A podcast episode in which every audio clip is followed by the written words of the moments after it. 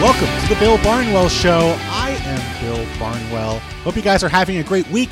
We are preparing for Thanksgiving. here. Here's a little bit of an abbreviated solo show here today, but a few topics I wanted to touch on as we approach Thanksgiving. NFL is in a really unique time. This has been a strange year of football. Don't really know if anybody's good. Uh, the Eagles, I would say, are pretty good. They have the best record in football and just beat the Chiefs last night. But this was a game, we'll start here, where the Chiefs felt like they might have lost the game more than the Eagles won it. And I would only say that because of what happened on the penultimate play of the game, I believe, for the Kansas City Chiefs.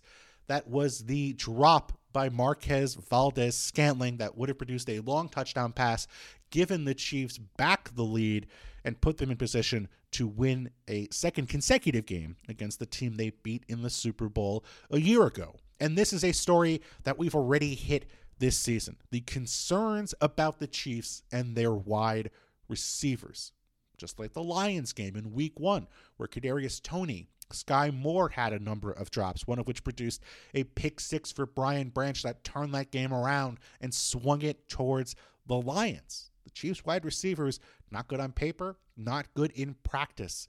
I'm sorry, not good in reality. Not good in practice is a little bit of a misnomer, but this is a Chiefs wide receiver corps that raises serious questions about whether Kansas City can really win a Super Bowl with an offense where Justin Watson is getting 11 targets. Not sure that's how Andy Reid would have drawn this season up. I know that they expected more out of Sky Moore heading into this season, and he has not produced. I know they expect Marquez Valdes Scantling to produce when he gets the opportunities, but has not lived up to expectations. And the Chiefs don't need great receivers to win a Super Bowl. They have a great defense, they have a solid running game when they trust it. But what I find so interesting about these conversations about the Chiefs and whether they can win a Super Bowl with mediocre wide receivers is that we just saw them do it last year. They won a Super Bowl a year ago with a wide receiver corps that was very similar to what they have right now. Last year they did not have. Last year they didn't have Rashee Rice, who was uh, in college at that time, was drafted in the second round by the Chiefs. This year they did have Juju Smith-Schuster, and Juju helped. He had a couple of big games during the regular season. I'm also going to be honest, looking at what Juju has done with the Patriots, I don't think he's single handedly changing the Chiefs' offense this year. But we did see the Chiefs win last year without a majority of even these wide receivers. In the AFC Championship game, they did not have Juju. They did not have Kadarius Toney, did not have Sky Moore because of injuries. They didn't have Rashee Rice yet because he was still in college. Their two starting wide receivers, or their two primary wide receivers, in the second half of that game against the Bengals last year were Marquez Valdes Scantling, who had six catches for 116 yards and a touchdown, and Marcus Kemp, who played more offensive snaps in that that playoff game than he did during the entire regular season. Now, they were not dominant in offense in that game, but they had enough to win. Here's the concern if you're the Chiefs, though. There's a difference between last year's team and this year's team, at least if you're thinking about the big picture and what we saw on, on Monday night. The 2022 version of the Chiefs had an all world tight end, impacting the vast majority of plays in Travis Kelce.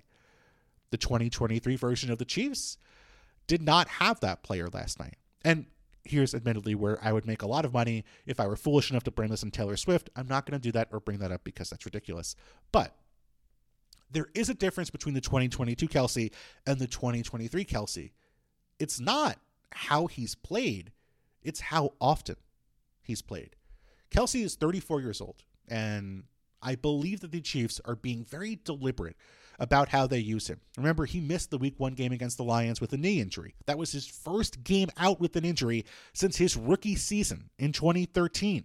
Kelce's been remarkably healthy and extremely productive over his Hall of Fame career. And Andy Reid's not an idiot.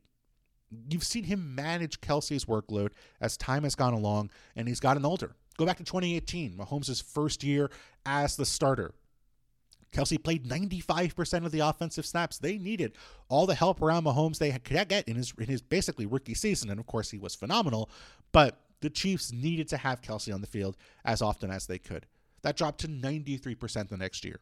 86% in 2020, which doesn't include Kelce missing a game because of being on the COVID list and also sitting out a meaningless game at the end of the season. So 86% of the snaps in the games he actually played. He was down to 82% in 2021, 80% in 2022. And this year, leaving week one aside, Kelce's played just 74% of the offensive snaps. He hasn't been consistent as he was a year ago, but he has been as productive on a route by route basis. Last year, Kelce averaged 2.44 yards per route run a year ago. So that's the number of yards he has accrued this year divided by the number of routes he's run, whether he was targeted on those routes or not. That's 11th in the NFL amongst all receivers, wide receivers, tight ends, running backs. Kelce, 11th in the NFL last year. This year, he's averaging 2.43 yards per route run which ranks 16th amongst all receivers. Kelce's still great. The difference is he's just not playing as often. He averaged more than 32 routes per game a year ago, down to 29 routes per game this year. Not a huge difference, but that adds up over the course of, you know, a, a full season. My strong suspicion, because again, Andy Reid is not an idiot, is that Kelce's workload will increase in the games that matter most. Last night, he played 94% of the snaps. Not surprising, given that he had topped 80% of the snaps just once before a game before this season, any particular game. Kelce did not have his best game, admittedly. He did not have great numbers in this game, had a drop that was a little disappointing, but we saw him create opportunities for other receivers. He was literally triple teamed. That does not happen often in the NFL. Triple teamed on the play where Valdes Scantling got open deep for a long touchdown it's been a rough three game stretch for Kelce. He's not been producing great numbers over the last few games, but he had 124 and 179 receiving yards in the games just before this three game stretch of relative mediocrity for one of the best tight ends in league history. History tells us that if Kelce is still playing at a high level, the Chiefs will be just fine with their mediocre group of wide receivers. This podcast is proud to be supported by Jets Pizza, the number one pick in Detroit style pizza. Why? It's simple. Jets is better with the thickest, crispiest, cheesiest Detroit style pizza in the country. There is no competition. And right now, get $5 off any eight corner pizza with code 8SAVE. That's the number 8 S A V E. Go to jetspizza.com to learn more and find a Jets Pizza location near you. Again, try Jet's signature eight corner pizza and get $5 off with code 8SAVE. That's number 8 S A V E. Jets Pizza. Better because it has to be. Hey, it's Kaley Cuoco for Priceline. Ready to go to your happy place for a happy price? Well, why didn't you say so? Just download the Priceline app right now and save up to 60% on hotels. So, whether it's Cousin Kevin's Kazoo concert in Kansas City, go Kevin, or Becky's Bachelorette Bash in Bermuda, you never have to miss a trip ever again. So, download the Priceline app today. Your savings are waiting. Go to your happy place for a happy price. Go to your happy price, Priceline. I also feel like I need to talk about the New York Jets, a frequent topic of discussion here on the show. And I won't belabor the points I've made in the past about this offense and the infrastructure they have and the decisions they made over the offseason in terms of adding pieces. It'll come up a little bit, I'm not going to lie, but I'm not going to go through everything they did over the offseason again. But what I will address is where they are right now and the timing of the choices they made at quarterback. This has not been a, a, an issue for the Jets that we could not have seen coming. Zach Wilson has struggled at quarterback. He had his stretches. Remember, there was that weird, like quarter in the Chiefs game where he looked phenomenal suddenly. Uh, he had some solid, okay performances in games here and there, but overall, he has struggled in the ways you would expect Zach Wilson to struggle. He's panicked.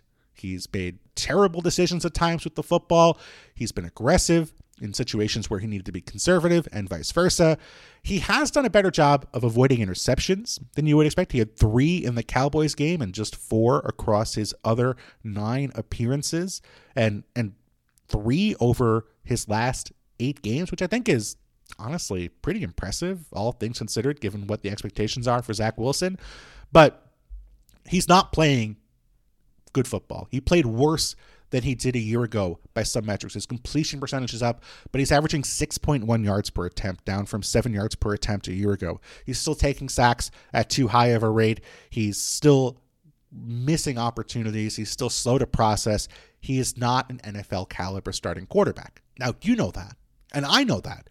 But the last people to seem to realize that that was the case are the New York Jets, who spent the last few weeks struggling with Zach Wilson, lying to themselves about Zach Wilson. I suppose when you were beating the Eagles and beating the Giants because your defense played great and the Giants were stuck with Tommy DeVito and were literally terrified to throw the football uh, in that game in October, maybe you could delude yourself into believing Zach Wilson was going to be your guy. Hey, that happens. NFL teams delude themselves all the time. But over the last three weeks, I think even to Robert Saleh and the Jets, it's become clear he's not that guy. The Jets were a mess on offense in a blowout loss to the Chargers. They struggled to move the ball in a game they should have won against the Raiders. And against a Bills defense that's been just destroyed by injuries and a shell of what it's been in years past, Zach Wilson was a mess. He was 7 of 15 for 81 yards with a touchdown and an interception and five sacks when the Jets finally decided it was time for a change. We brought in Tim Boyle in the fourth quarter, and Tim Boyle is expected to start, or is going to start, by all accounts, this upcoming week when the Jets move on and play the Miami Dolphins on the Black the first Black Friday game in NFL history, to my knowledge. I'm a little worried about what's going to happen in this game. I don't love Tim Boyle's chances against Jalen Ramsey, Vic Fangio, and that Dolphins defense. And Tim Boyle is sort of a fascinating character in some ways. I don't know that there is a quarterback in recent NFL history. I don't want to be mean because I'm sure he's a nice person, a quarterback in NFL history, at least recent NFL history, who was less qualified to be an NFL starter in a game that's actually kind of meaningful for both teams involved than Tim Boyle. As Roger Sherman pointed out in 2019, Tim Boyle was not a good college quarterback by any stretch. Over three years at UConn, which is not exactly going to put you in the best position to succeed, Tim Boyle had one touchdown pass against 13 interceptions on about 270 pass attempts. So Tim Boyle was barely playable at UConn. He went to Eastern Kentucky, transferred, and was okay there, I guess. Completed 61% of his passes, averaged six and a half yards per attempt, threw 11 touchdowns against 13 picks. That's not even top tier college football and Tim Boyle was a disaster. Tim Boyle comes into the pros. He spends a couple years uh, on, on the Packers as a backup to Aaron Rodgers, which may explain why he's now a member of the New York Jets. He moves to the Lions in 2021. Jared Goff misses some time. Tim Boyle starts three games for those Lions. He averages 5.6 yards per attempt, throws six interceptions on 94 pass attempts. He moves to the Bears, the next year in 2022. He throws two interceptions on eight pass attempts. With the Jets so far this year, 7 of 14 for 33 yards in, in mop up time against the Bills, one dropped interception, and an ugly pick thrown late in that game. Tim Boyle has thrown 120 pass attempts as a pro. He's thrown nine interceptions. He has a 7.5% interception rate. League as a whole typically runs about 2% by that metric. If you go back to 2018 and you look at every quarterback who has played in the NFL over that time, everyone has thrown 100 pass attempts or more over that stretch. Tim Boyle's passer rating, which is 50.9, is 90 out of that, that 91 quarterback sample. Believe the only quarterback who was worse than him, trying to remember. I want to say it's Josh Rosen. It was Josh Rosen. I remember looking at it yesterday. Josh Rosen is the only quarterback who has worse numbers than Tim Boyle so far as an NFL quarterback. Tim Boyle is six foot four.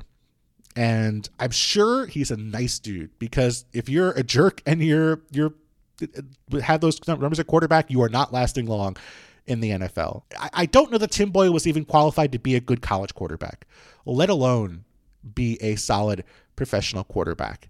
And we're not exactly thrusting him into a situation where he's going to have a lot of success The Jets are down multiple starting linemen already. Of course, Duane Brown is on IR. Connor McGovern's on IR, and he was playing especially great before he got hurt. Elijah Vera-Tucker is on IR. Wes Schweitzer is on IR. Mekhi Becton left the game last week after a few stops with an injury. Um, Billy Turner has been hurt. Max Mitchell was struggling in that game. They have Chris Glaser, who was not expected to play this year, starting and playing meaningful snaps for them. I mean, this is a just a disaster of an offensive line situation for the New York Jets. I know that a lot of people were skeptical of the line, myself included, heading into the year. I don't think any of us could have anticipated how bad this line was going to be. And, and due to injuries, I mean, if the Jets had had their starting five healthy all year, I think that was a naive expectation, but they would have been fine. But they have not been. They're down to third stringers up front protecting uh, our friend Tim Boyle. I, I'm not, I can't really be mad at the Jets for making a change. I think at this point, you're just sort of throwing stuff against the wall and hoping something sticks. Wilson clearly has not been the answer. You, you can't go back to before the year and make the moves they should have made to supplement their quarterback situation.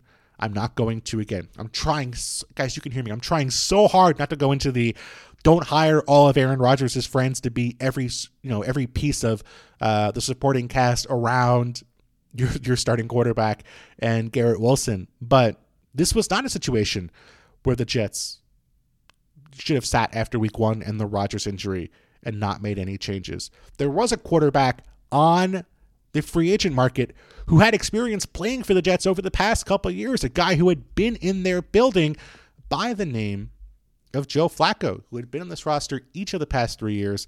I know it's a new offense with Nathaniel Hackett, but he had been certainly developing familiarity with their quarterbacks. Joe Flacco was not great last year. He completed 57% of his passes, averaged five and a half yards per attempt. I don't think Joe Flacco is the solution for the Jets necessarily, but he did lead them to a comeback victory over the Browns, where he threw for 300 yards and four touchdowns. So, at his best, Joe Flacco was a playable NFL starting quarterback, something that it's been tough to say about Zach Wilson, and something you can certainly not say about Tim Boyle. And yet, the Jets went out and they did not pursue Joe Flacco when Aaron Rodgers got hurt. They signed Trevor Siemian. And why are they not playing Trevor Siemian, who has been at least a passable NFL quarterback, instead of uh, Tim Boyle, who they have? Because they don't think Trevor Siemian knows the offense as effectively as Tim Boyle. Now, we've seen Joshua Dobbs, who the Jets could have traded for at the trade deadline, learn the offense pretty quickly in Minnesota.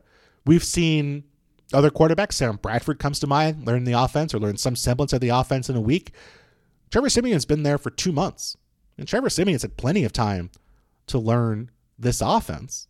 It's not like Trevor Siemian would be thrust into an unfamiliar, unexpected situation if they made him the starter. But Tim Boyle knows this offense because he was the third stringer on the Packers for a couple years.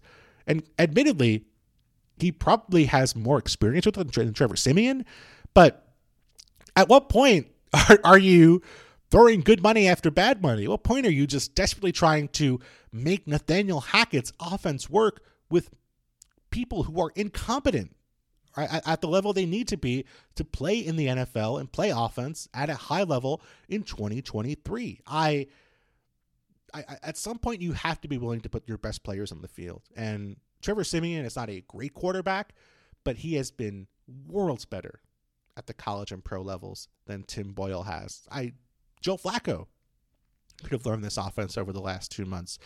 The Jets could have gone out and traded for Joshua Dobbs at the trade deadline and chose not to do so.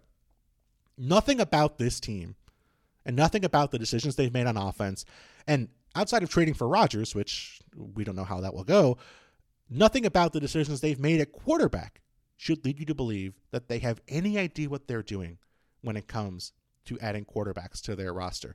I don't think Joe Flacco would have saved this team, but at least he would have been a competent player. At least he would have been a guy who has some semblance of uh, veteran familiarity, of experience, of game management. Instead, at four and six, and still viably in the AFC playoff picture over this, this next seven week span with three home games coming up. Four of the Jets, Jets five next games are at home in front of their fans, the Jets are going to roll out Tim Boyle and Zach Wilson. And for all the mistakes they made in the preseason, for all the mistakes they made during the offseason, for as much as they could not have expected Aaron Rodgers to get injured, not going out and adding a piece they trusted to take over if Zach Wilson struggled the day after Aaron Rodgers got injured is malpractice and extremely disappointing for a team that should have greater aspirations and, and should have be in a better position than they are right now, given how good their defense has played over the past two months. I'm going to finish up here by doing something foolish.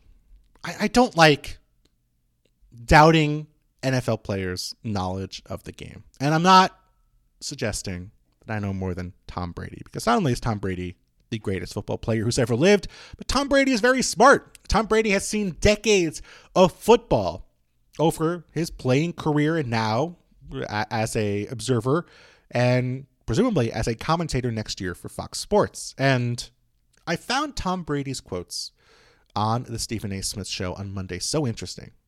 And I'm going to read them to you here. Tom Brady said, I think there's a lot of mediocrity in today's NFL. I don't see the excellence that I saw in the past. I think the, co- the coaching isn't as good as it was, Brady said. I don't think the development of young players is as good as it was. I don't think the schemes are as good as they were. Now, Tom Brady said a couple things in this interview.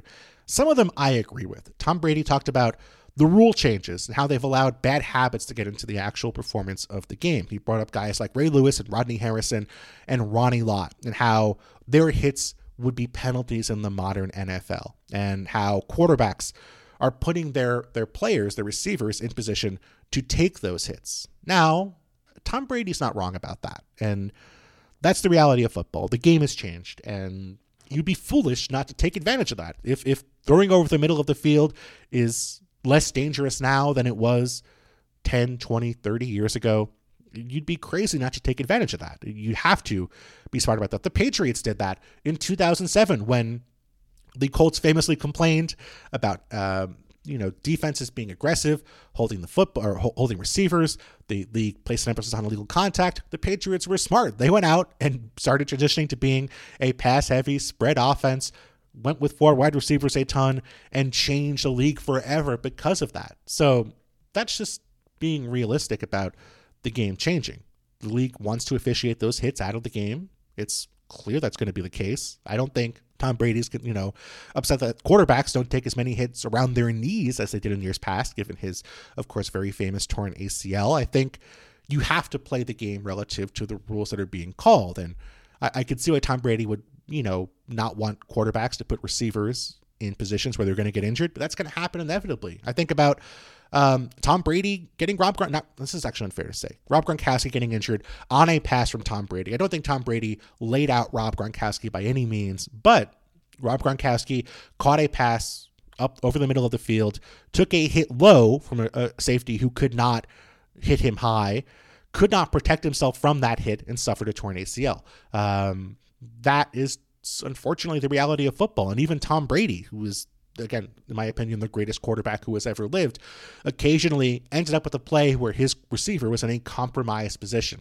I think you have to be realistic about what's going to happen. What I will say about his other comments, I don't agree with. And I'm not going to pretend that I know more about football or coaching or development of young players or schemes as Tom Brady does. Of course, Tom Brady knows that, knows more about that than I do. But what I am going to say is that don't trust me. Trust literally any book about NFL history. Uh, I have not spent the last 20 years playing football, but as a nerd, as someone who covers this game for a living, I have gone back and read a lot of books about football from the 60s, from the 70s, from the 80s, from the 90s, and yes, from the 2000s when Tom Brady was playing. And the story you will hear over and over and over again in those books from players is ah the fundamentals they're not as good as they used to be the offensive linemen stink the young players they come into the league and they're they're not as good as they were when I was coming into the league this is a trope you hear from coach players, writers, anybody who has paid attention to the NFL for any length of the time. There is an incredible article. I put it on my Twitter. It's by Jason Lisk, who was writing for the Big Lead at the time, about declining NFL quality of play. This goes back to 2016, which was the last time we were having that conversation. And it's just dozens of quotes from writers and players and coaches about how the quality of the league has declined. I'll read you one from uh, a colleague of mine in ESPN, Troy Aikman. Again, very smart guy, knows more about football than I will ever know. Troy Aikman says the quality of play throughout the NFL has suffered because of three pronged pressure created by free agency, the salary cap, and expansion. I don't think the level of talent around the league is as consistent as it once was, Aikman said. When you spread over the talent, due, due to the fact that we have more teams due to expansion, I think it becomes a watered down league. You can find quotes from Pat Summerall, who, of course, watched the NFL for decades, played in the 50s and 60s. Uh, I compare nothing you see now on the field to what was seen just seven or eight years ago. Pat Summerall said this in 2002 when Tom Brady was, of course, uh, just coming off of a Super Bowl. We still have great individual players, of course, but the teams no longer have the quality of depth to make them great teams who can sustain a superior level over several seasons. Well, uh, that year the Patriots did not make the playoffs. They went on to win the Super Bowl in 2003 and 2004, making them, in my opinion, at least a dynasty. And of course, the Brady and Belichick teams were very good for about two decades.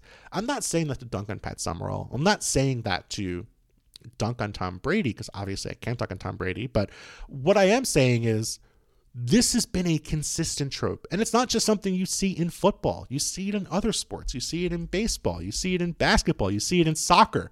Um, any sport where you have a situation where you're not, there's no empirical measure of performance. Like you're never going to hear a, a track and field runner say, oh, well, the runners now suck relative to the runners of 20 years ago because we have an empirical measure. If you're faster running the 100 yard dash now than the guys were 20 years ago, the people from 20 years ago can't say, oh, I would have beat them now. There, there's a level of nostalgia and a level of naivete about what was actually happening. There's a forgetfulness to it.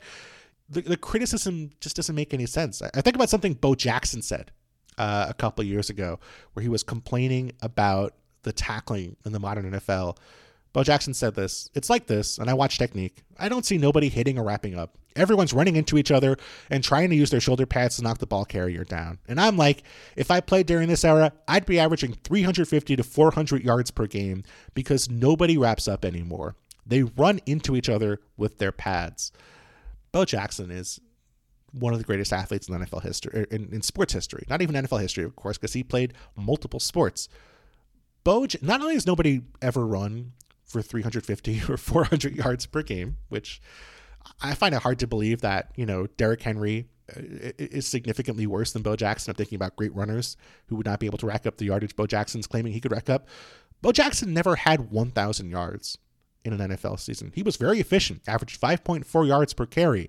But Bo Jackson had, I believe, I think three or four 20 carry games. He had five 20 carry games. He never had more than 22 carries in an NFL game. So Bo Jackson, let's say we'll, we'll be conservative. Let's say he was going to get 22 carries a game because he's not getting wrapped up. Let's say he would get the 350, the low end of uh, his measure. Bo Jackson believes he'd average 15.9 yards per carry in the modern NFL. And, and I don't think Bo Jackson's criticism is unreasonable. There are certainly plays where you see running back or, or defensive players not wrapping up. You'll see players tackling with their head. You'll see players tackling with arm tackles. And that can be uh, disappointing. That can lead to mistakes. When you watch bad defenses, that stuff does happen. There's not, there's some truth to these comments, right? It's not just totally made up. But I think when you think about the past and when players think about their past 20 years ago, they don't think about the bad teams. Tom Brady's not thinking about the 2 and 14 Lions in 2001. Not only was he not watching them, but we don't think about the bad teams. We don't remember the teams who were terrible. But when you're watching as a fan, when Bo Jackson's watching now as a fan, he's going to see some bad defenses. When Tom Brady is watching now as a fan, he's going to see some bad defenses. And when you are looking through rose colored glasses at the past, you're going to remember the positives. You're going to remember the good development. You're going to remember the positive things. You're not going to remember the plays where your offensive line held um, in terrible situations. You're not going to remember the backup offensive lineman. You're going to remember your best players, your starters, your key contributors. And so I'm not even saying that Tom Brady is wrong by saying there's mediocrity around the NFL. But what I am saying is that there's been mediocrity around the NFL forever. This has been the case for decades. And so, if you believe that Tom Brady is correct and that there's too much mediocrity around the NFL and it's not as good as it used to be, but you also believe the comments from other players, read Paul Zimmerman's books and read about the quotes from players then about how the play in the 80s and the 90s and the 2000s when it was not as good as it used to be. You end up in this cycle where the only good football that was played was in the 1930s all, all I would say is this if you are someone who believes that the current level of play in the NFL is mediocre, go on YouTube. There are tons of clips of full games from the 70s, from the 80s, from the 90s, from 2000s. There's clips of Tom Brady games from early in his career. There's clips of bad teams. There's clips that have been uh, upscaled to 4K, which is incredible. You can watch a game from the 70s or the 80s in HD, which is blows my mind that people are doing that. Watch those games. Look and see what the level of play is, look and see what kind of mistakes are being made.